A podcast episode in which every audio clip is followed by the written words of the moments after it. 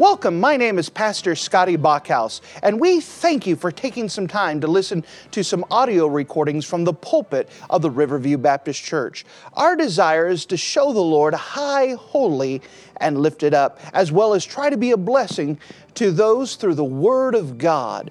Please enjoy this message, and we pray that it will be a blessing to your life.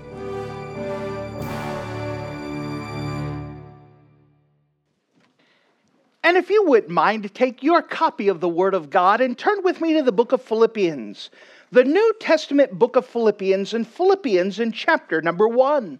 Philippians in chapter number one. We're opening this wonderful book of the Bible, Paul's epistle to the church of Philippi. And we've already explored a little bit about the wonderful relationship between the apostle and this church as we continue on, we see a little bit more of the Apostle Paul's heart towards the people of the church of Philippi, and we definitely want to learn from the pattern of the Apostle Paul. And so, with that, if you wouldn't mind, look with me in the New Testament book of Philippians, chapter number one.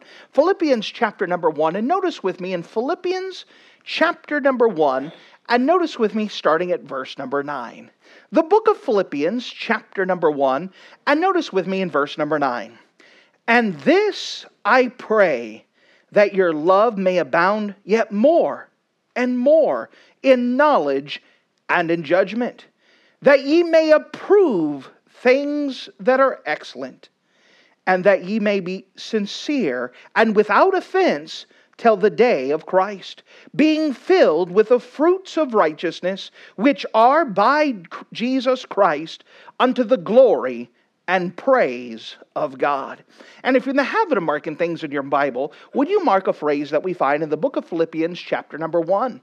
The book of Philippians, chapter one, and notice with me in verse nine, and this I pray. And this I pray. And with the Lord's help, we'd like to hit this message with that title, This I Pray. Let's go to the Lord together and let's pray.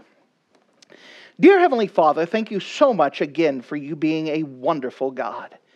And thank you for your scriptures that we could study and that we could learn and that we could discern from.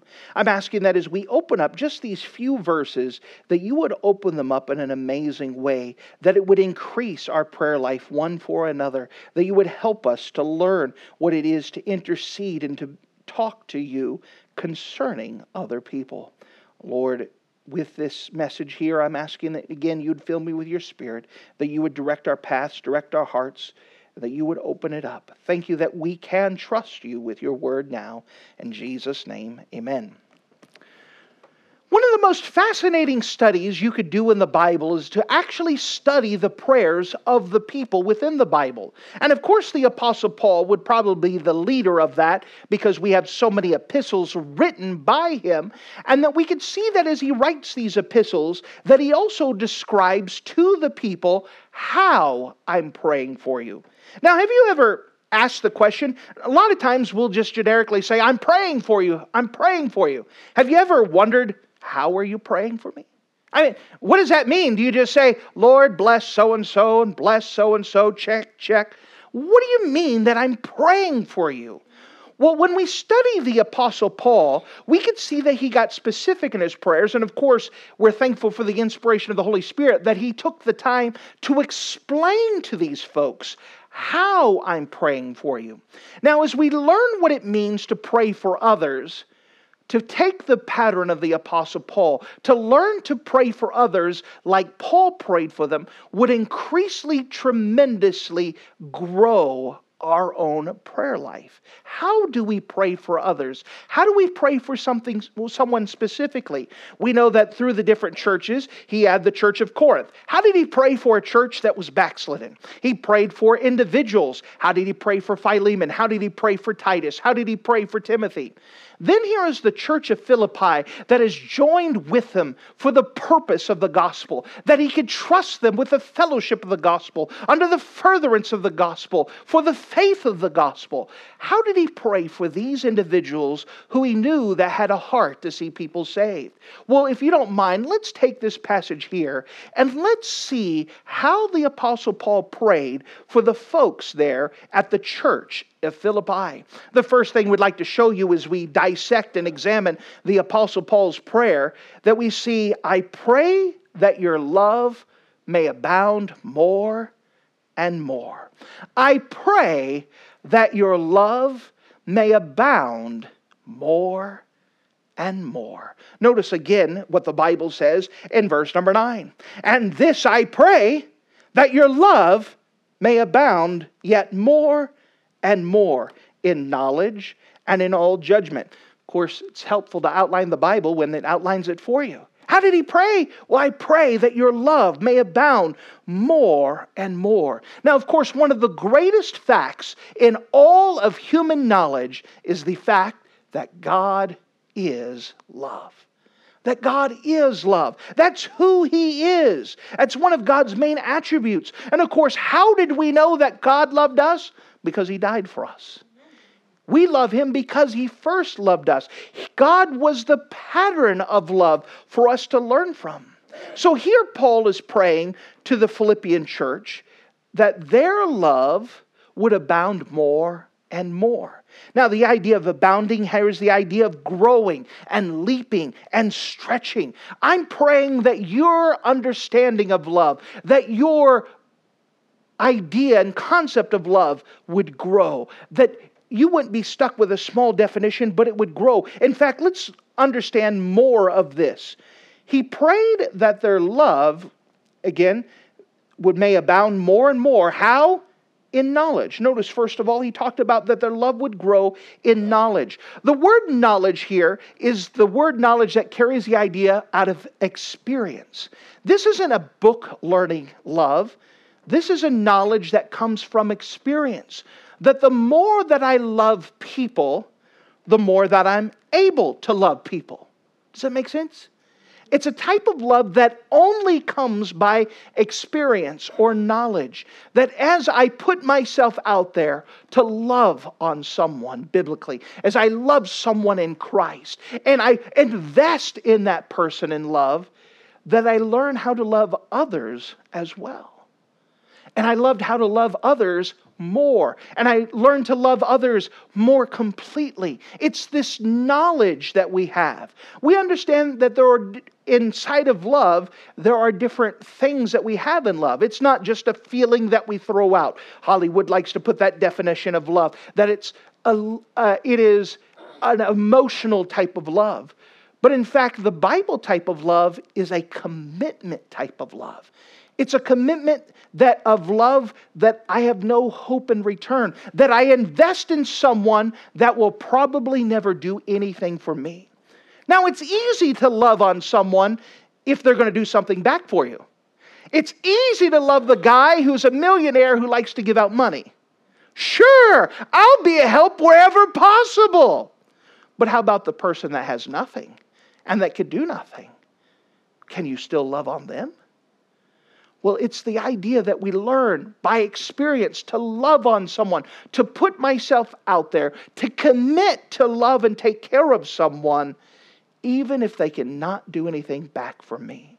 And once you learn to love someone like that, you begin to love others like that.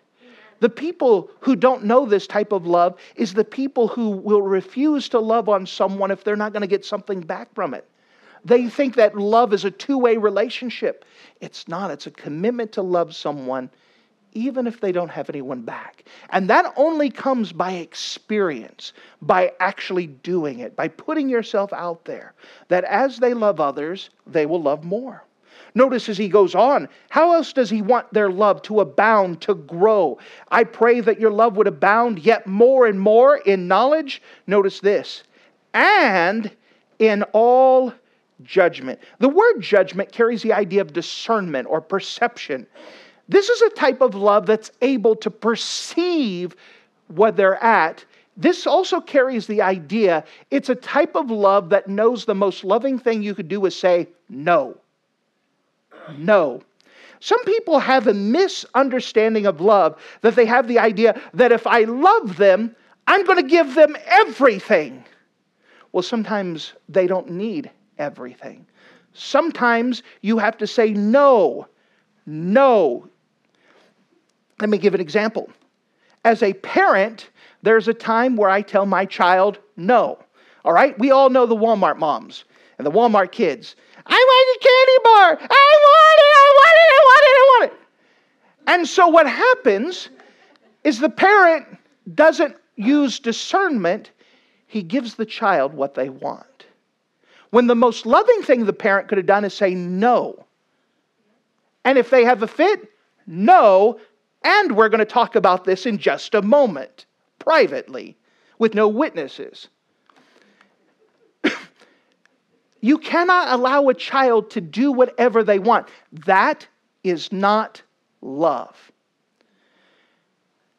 A child, a teenager, Mark Twain said this that whenever you have a teenager, the best thing you could do is put them with a box with holes. And when they turn 18, you plug up the holes. That's what he thought about teenagers. But we understand that teenagers lack discernment. They think they know what's best for them, but oftentimes they don't. Mom, I've decided I can stay up as late as I want. I can make it on my own to stay up till 2 o'clock in the morning. And if I choose to wake up for school, it is fine. I am old enough. I am seven.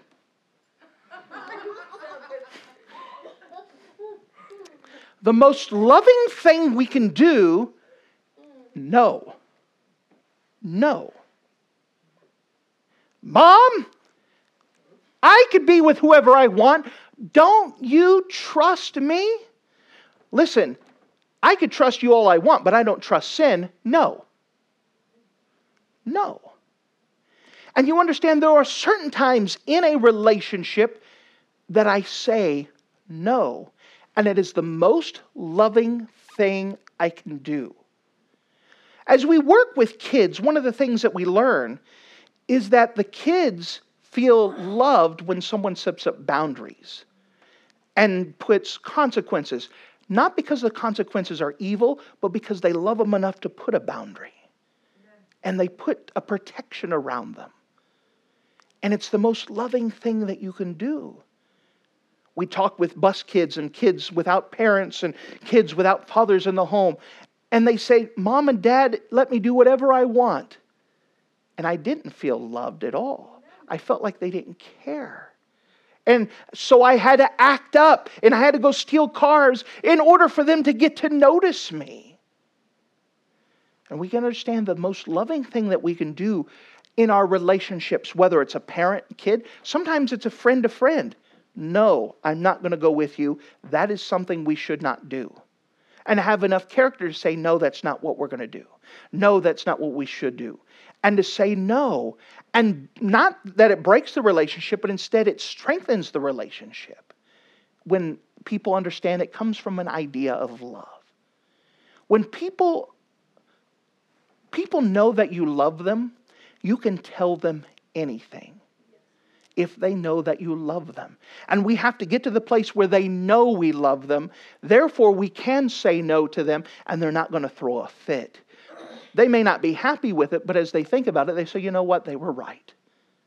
And so Paul here is talking about that you may approve the things that are excellent, that you may be sincere and without a, or sorry, wrong verse, verse 9. And I this I pray that your love may abound yet more and more. How? In knowledge, that means experience, that you go out and you grow. I want you to go love on people and learn about love. And in all judgment. This judgment carries with it the idea of discernment, being able to judge and say, I need to say no here. I don't have to say yes to everything. I don't have to feel the prayer, uh, pressure that I have to give in if I quote unquote love them. I want you to learn this type of love. Now, Paul is praying to these people, and he says, I want you to learn this type of love. You're mature enough that I could tell you that I'm praying that you learn to love people by knowledge and learn pe- by saying no because you love them. I'm praying that you love that. What a wonderful prayer. He's praying for them that they would learn this for themselves. Notice there's a second thing that he's praying for them. He says, Not only do I pray that your love would abound more and more, but I pray that you may approve things that are excellent. I pray that you may approve things that are excellent. Notice the beginning of verse 10 that ye may prove, approve things that are excellent. The word approve here carries the idea of examining and testing. Examining and testing.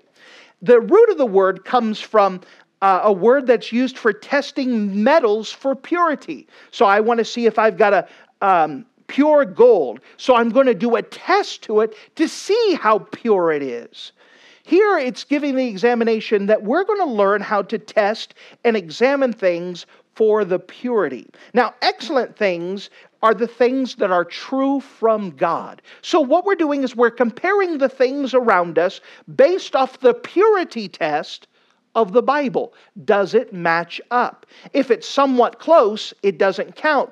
It's not, is it somewhat right? Is it more right than this? How does it line up with the Bible? That's the purity test here, uh, that you may approve things that are excellent. We're to examine and test doctrine, for example, to see how it compares about what God says. So we understand that doctrine is our belief and teachings, and many people have things about doctrine.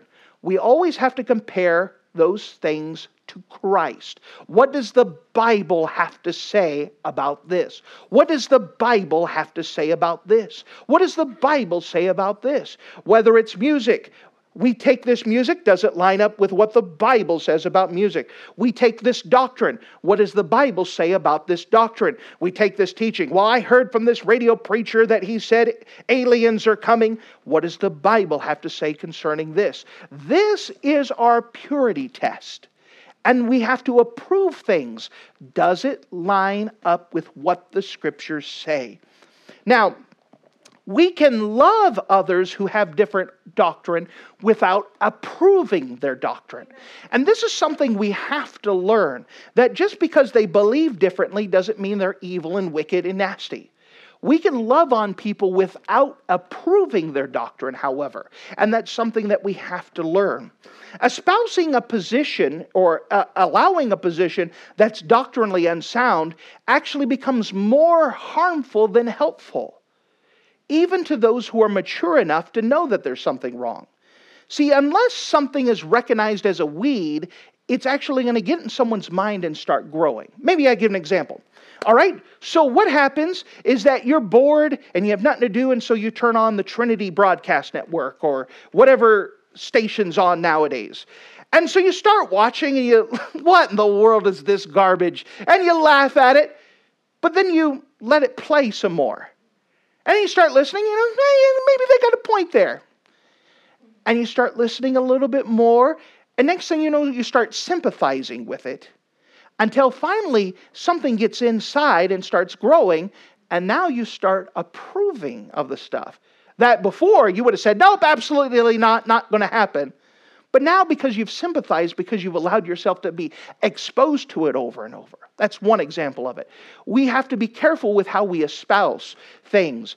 Um, here's another example. Many people believe that, that we should get rid of all doctrine for the for everyone to get together and go soul winning. So, soul winning. So, you know what? Doctrine's getting in the way. We need to join together to reach the world. That sounds good in concept. However, with it, you start also having to allow other false doctrine to come in.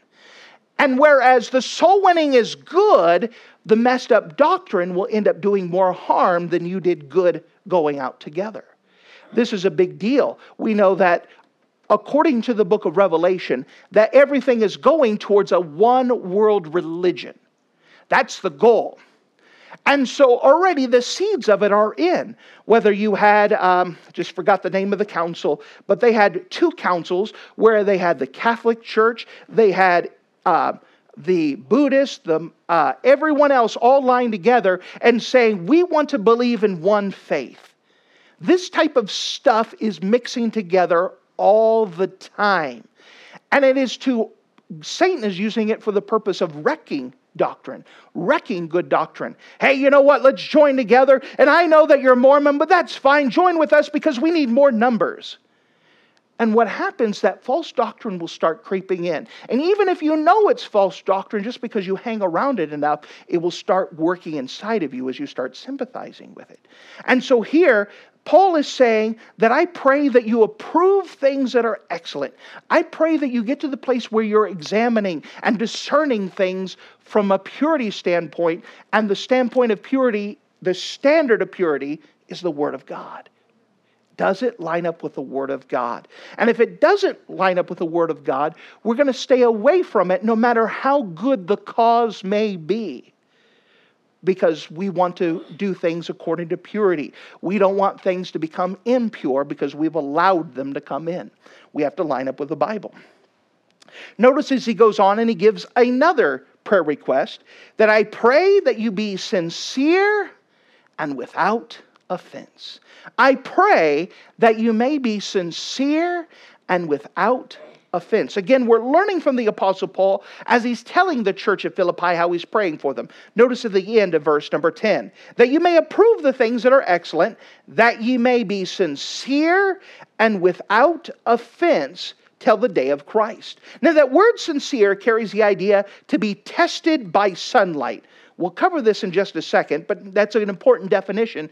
To be tested by sunlight and it carries the idea of an unmixed substance. Once again, it's carrying the idea of purity. Now remember, Paul prayed differently for different churches. For this church who wants to join up with the, doc, with the doctrine to go in um, soul winning, to go with the gospel, he's trying to put an emphasis I'm praying that you stay pure that you love, but you stay pure. And I'm putting these tests, I'm praying that you learn how to test things. Again, the word sincere carries the idea to be it by sunlight, unmixed substance. It carries the idea of purity. Now, there's two ideas in this part of the prayer. First of all, he warned about being wrong by sincerity and being right by being insincere. Someone who is wrong but sincere is deceived. Now, we know lots of people who sincerely believe that Mother Nature is going to heal me. We sincerely believe that earth is going to heal itself. They sincerely believe that Muhammad is right. You pick the thing. They believe it with all of their heart. They're sincere for it. They don't think they're lying, they think they're correct. But they can be sincere and incorrect, and it doesn't do them any good. Well, the same thing's true about someone who is right but not being sincere. They're playing games.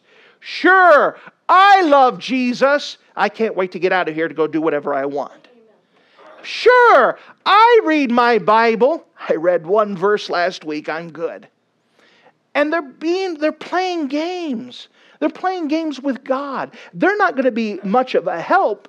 They're going to be a hindrance when it's all said and done. I've got things myself. And they're just playing games. They're lying. They're playing games about Christianity. Now, for example, let's take this. Let's say that we had two people, a person who sincerely took two pills. He thought they were an aspirin, so I've got a headache. Oh, I found these two pills. I'm going to take them. They're aspirin. They're going to help me out. He can believe sincerely that it's going to help him, but if it's poison, is it going to do him any good no matter how sincere he is? Absolutely not. His sincerity will not save him. Whereas the hypocrite knows the truth and he doesn't practice it. Yeah, yeah, I know I should read my Bible. Yeah. Yeah, I know I should go to church. Yeah. Yeah, I know I'm supposed to. Yeah. And so Paul is saying, I want you to be sincere. I want you to be true. And I want to be examined by life. Light. Now, what does this mean to be examined by daylight? Well, in Paul's day, an unscrupulous sculptor may carve too deeply inside of a marble statue. So remember, uh, back in the Roman days and the uh, Greek days, they would have those beautiful statues. And so let's say that I commission to have a statue. I want to have something of me and how great I am. And so I commissioned someone to create a nice little bust, a headshot of me. And so as they're carving it, and can you imagine what what practice that would take to take a little piece of granite and just chisel away until you got a, a beautiful sculpted face. It's something I can't do. So you would hire someone to do it. And as they're sculpting, they kind of get distracted. What'd you say, honey? And click, oh no, I cut too deep. what do I do? I'm almost finished with it. And so, what they would do, these unscrupulous sculptors, is that they would put wax in the marble and they would put it to cover the holes. And it would look just like marble. There you go. Nice. Look how beautiful that was. But the problem is, is that the customer then would test it by sunlight. They would take the hot Mediterranean sun and put the wax or put the statue there, and the wax would melt off. And what would happen is that big cut would be examined, but they've already paid for it. Can't take it back now.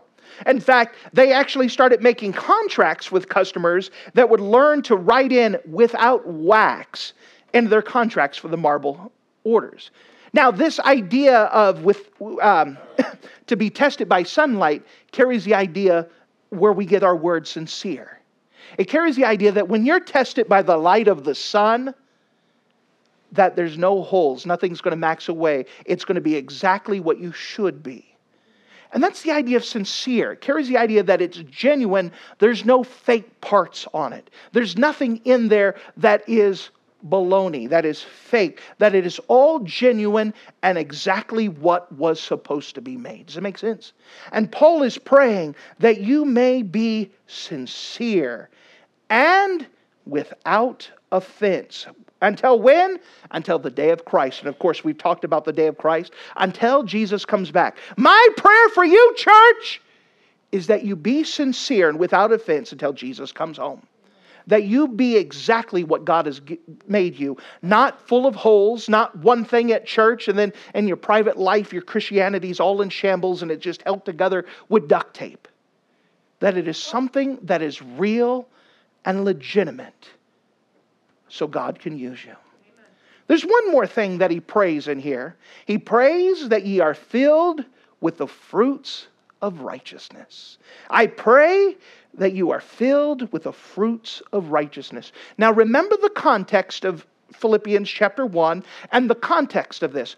Paul is in jail and he's writing to the church of Philippi because they are fellow helpers for the gospel. They're fellow laborers in this. They have a fellowship in the gospel. And as we're going to see later on, because of the furtherance of the gospel, and later on for the faith of the gospel, that they are joining up with him and that they're able to serve God better together because they're partnering together. That the church of Philippi is helping the apostle Paul accomplish what God has given him to do. And so, with it, we know the context is soul winning, the context is getting people saved, the context is the gospel. But I would, verse number 11, being filled with the fruits of righteousness, which are by Jesus Christ unto the glory and praise of God. Well, let's define our terms. What do we mean by the fruits of righteousness? Well, it so happens that the Bible defines itself. Look with me, if you don't mind, in the book of Proverbs. The book of Proverbs, chapter 11. Paul is saying, I pray that you are filled with the fruits of righteousness. What are these fruits of righteousness? Notice with me in the book of Proverbs, chapter 11. Proverbs, chapter 11. Proverbs, chapter 11, notice with me in verse 13. Proverbs 11, and not 13, 30. Proverbs 11, 30. The fruit of the righteous is a tree of life, and he that winneth souls is wise. You know what Paul's prayer for the church of Philippian? I pray that you win many souls. I pray that you are a soul winner and that you have the fruit of the righteous, that you are winning people to the Lord. That as I'm in Rome in jail, I'm making a commitment, as we saw um, on Sunday morning, I'm making a commitment to you that everyone that comes my path, I'm going to witness. And my prayer for you is that you be a soul winner too that you doing your part and I'm doing my part, and we're going to do this for the fellowship of the gospel. And that everything that's happened is for the furtherance of the gospel. And by us working together, we're going to strive for the faith of the gospel. That we all have a part to play. And I'm praying that you see a lot of people come to know Christ as your Savior. Isn't that wonderful prayers from the Apostle Paul? As we see, how was he praying? Now, as we have a church that has a desire to be the Philippian church, and I think we could say that. I think if we did a survey, we'd say, all right, who wants to be the church of Corinth? That no one's going to volunteer. We want to be this church that is doing right, that is helping the Apostle Paul. We want to be this type of church. So, how do we pray for one another? How should the pastor pray for you? How should you pray for one another? We should pray these things that are found in the book of Philippians. I pray that your love may abound more and more. That you pray that you have love by, by discernment. You have love by knowledge, that it grows I pray that you approve the things that are excellent, that you compare everything to Scripture, and that we keep a purity in here, that we don't allow things that are not pure so we're not shipwrecked, so we can continue to be effective. He says that I pray that you may be sincere and without offense. I'm praying that there, what you have is genuine, that there's no fake parts to you, that your Christianity as a whole is real and consistent, even when it's examined by light and then Paul says, I also praying for you that you become a soul winner, that the fruit of the righteous is the tree of life, and he that winneth souls is wise. I'm praying that you have the fruit of righteousness. I'm praying that because of your efforts, because of what you do, that many people are going to come to know Christ as the Savior. Wasn't that a wonderful prayer? To be praying that many people would come to know Christ, that many people would be in heaven, many people would be forgiven because of the efforts of the church of Philippi. And as we pray for that too, that we would have that same desire that because of the labors and the fruits and the efforts of the Riverview Baptist Church, that we would see many people come to know Christ as their Savior. This is the type of prayer that we should have one toward another as we go on. That we should learn how to pray for others.